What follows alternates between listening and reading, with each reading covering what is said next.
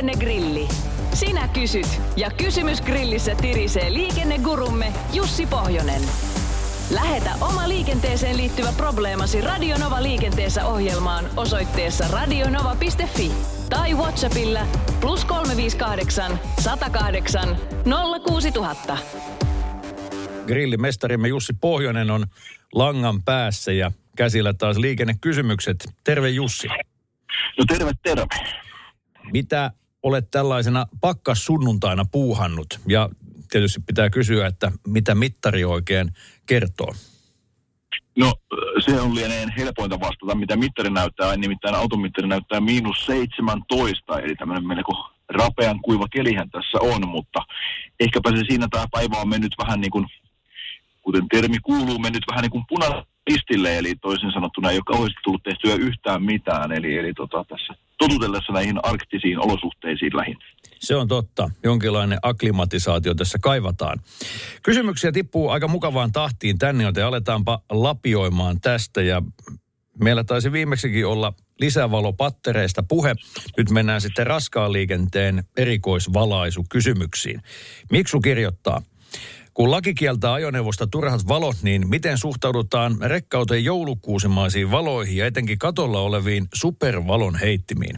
Mäen takaa tullessaan nämä rekat sokaisevat vastaantulijan ennen kuin havaitsevat sen ja vaihtavat lyhyet valot. Sokaisun lisäksi nuo valot vaarantavat muun muassa myös migreenistä ja epilepsiasta kärsivän liikenneturvallisuuden ja ehkä muunkin, koska tällainen kohtaus voi laueta. Eikös näitä voida kieltää, hän ihmettelee. Joo, viime viikonloppu viikko sitten kun kävin katsomassa ihan varmasti tämmöistä erään virvoitusjuomatehtaan rekka-autoa, joka oli kyllä kirjaimellisesti aika lailla joulukuusen näköinen, koska siinä oli näitä valoja vaikka kuinka paljon, mutta tota, asian samat ajoneuvosäännöksethän raskasta kalustoa koskevat kuin muitakin autoja, eli, eli tota, mitään erillistä kieltoa näille ei tarvitse, vaan valitettavan paljon kyllä näkee tuolla tien päällä ehkä valoja, jotka eivät sinällään nyt ihan lainkirjainta täytä, ja sitten tietysti vastuu jää valovalle viranomaisille, eli poliisille, että kuinka paljon he haluavat näitä poimia siellä tien päällä pois. Se on ihan ymmärrettävää toki, että ne raskaan kaluston pitkät valot, jotka sillä hytin katolla ovat, niin ne saattaa häikäistä, koska ne sieltä korkealta paistavat silmiin, mutta tietysti se ei nyt ei sallittu ole muun liikenteen häikäiseminen, eli valonvaihto- ja valonkäyttösäännöt ovat ihan samat kaikille, että vastapuoli ei häikäistyä saa, eli, eli, eli kyllä tämä ehkä enemmän on minun mielestä tämmöinen niin kuin valvonnallinen kysymys, että varmaan katsastus on yksi, mikä näitä valvoo, mutta aika useinhan saattaa olla sitten, että on tätä mallia poistettava ennen katsastusta tyyppisiä valoja, jolloin ei välttämättä sinne se valvonta ole riittävää ja, ja sen jälkeen se jääkin tien päällä tapahtuvan poliisivalvonnan piikkiin tämä valvonta. Tämä on myös aihe, joka taatusti herättää reaktioita. Juuri nasahti tänne kommentti. Kannattaa jättää ajamasta, jos valot häikäisee. Mutta no, tähän täytyy melkein sanoa, että eikö tämä nyt tämä vanha yhteispelin merkitys ja, ja se, että tota, ketään nyt ainakaan tarkoituksella ja tahallaan ei saa häikäistä. Että ehkä sopusijaa antaa nyt kaikille. No tämäpä, tämäpä hyvä johdanto seuraavaan pohdintaan tai kysymykseen, jonka Sari laittaa. Ajoin vasenta kaistaa moottoritiellä, koska oikealla kaistalla mentiin kovin hiljaa. Onko oikein, että oikealta kaistalta tuleva kiilaa pieneen väliin ilman vilkkua, eikä kiihdytä vauhtia siihen, mitä vasemmalla kaistalla mennään? Tietenkin nopeusrajoituksia noudattaa oli lähellä, ettei tullut kolaria. Tämän lisäksi saimme vain keskimmäistä sormea kuskilta, kun vähän vilautimme valoja. Olisiko siellä ollut joku sahatyömies? Sirkkelinhoitaja kenties sitten puikoissa, kun oli vain yksi sormi enää jäljellä.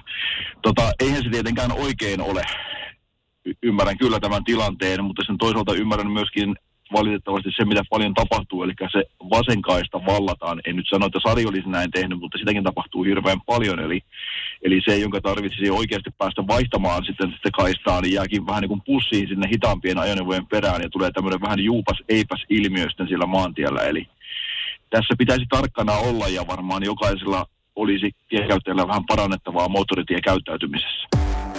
Otetaanko ihan lyhyesti, Jussi, kiinni vielä tähän valoihin ja niiden häikäisevyyteen. Me ollaan saatu useampikin tolkun kommentti. Poimitaan niistä Kirsin huomio. Yksi keino on ö, olla katsomatta valoihin, jotka kokee pimeällä ajeessa häikäiseviksi. Katse tienpietareeseen, jolloin vastaan tulijan pitkät ei häikäise. Keskitytään omaan ajamiseen, ei marisemiseen. Joo, siinähän on ihan hyvää ohjetta kyllä ja tämmöinen perusperinteinen pimeällä ajamisen niin kuin kultainen sääntö, että missään tapauksessa ei siihen valon lähteeseen saa tuijottaa, vaan nimenomaan vähän sivuun, niin se auttaa kyllä yllättävän paljon. Näin on asianlaita. Sitten uusia kysymyksiä tiskiin. Tästä lähtee niistä ensimmäinen. Minulla on kaksi sakkoa pönttökamerasta viimeisen vuoden ajalta. Voinko tästä huolimatta opettaa esikoista ajamaan? No, ensinnäkin se tietysti vaatii sen opetusluvan, mistä nyt tässä ei kysymyksessä ollut puhetta ollenkaan. Eli, eli tota, pönttökamerasakkoja tai ei, opetuslupa pitää aina löytyä ja se pitää hakea ennen kuin opetus aloitetaan. Että se lienee se tärkein steppi. Ja opetusluvan myöntämisen yksi mahdottomuus tulee siinä, että henkilö on ajokielossa, että jos se vaikka kolmas sakko sieltä napsahtaa ja kortti menee vähäksi aikaa hyllylle, niin sitten kyllä se opetusluvan saaminenkin tyssää siihen ja opetus loppuu ennen kuin ehtii alkamaankaan, mutta jos nyt toistaiseksi ajo-oikeus on olemassa ja täyttää nämä luvan myöntämisen edellytykset, niin eihän siinä nyt vielä mitään estettä ole. Tämä selvä. Ja sitten pakettiautolla saa tiemmä ajaa vain satasta. Miten sitten nämä poliisin pakettiautot, kun niillä ajetaan tuhatta ja sataa? Kieh, kerä, kieh. Kieh, kieh. Tuosta, nyt on jäh, jäh kysyllä vähän niin kuin vanhentunutta tietoa, nimittäin pakettiautoiltahan poistui tämä ajoneuvokohtainen nopeusrajoitus, mikä oli vielä vanhan tieliikennelain aikaan, eli, eli tuota kevyemmillä pakettiautoillahan sai ajaa vain sataa ja niillä kaikista raskaimmilla ainoastaan kahdeksankymmentä, mutta nyt kun lakiuudistus tuli voimaan, niin enää tätä ajoneuvokohtaista nopeusrajoitusta ei pakettiautoilla ole, mutta sinällään sillä ei kyllä merkitystä tähän varsinaiseen kysymykseen taida olla, koska kyllähän nämä poliisin maijamerkkiset ajoneuvot ovat kyllä niin kuin käytännössä henkilöautoksi rekisteröityjä ja silloinhan niillä mennään ihan henkilöauton säännöillä ja pitääkö vielä se S hihasta vetää, eli, eli tietysti virkatehtävissä poliisi saa poiketa vielä liikennesäännöistä, eli, eli tota, en näe tätä nyt kovin suurena ongelmana meillä tieliikenteessä. Näillä saatesanoilla on hyvä laittaa kansi kiinni. Kiitoksia paljon Jussi ja kysymyksiä sopii kuitenkin lähettää tänne studioon nolla kahdeksan nolla kuusi tuhatta. Niitä tullaan taatusti käsittelemään vielä pian jatkossakin. Palataan asiaan. Moi moi. Moi moi. Radio Novan liikennegrilli. Lähetä kysymyksesi osoitteessa radionova piste fi tai WhatsAppilla plus kolme viisi kahdeksan sata kahdeksan nolla kuusi tuhatta.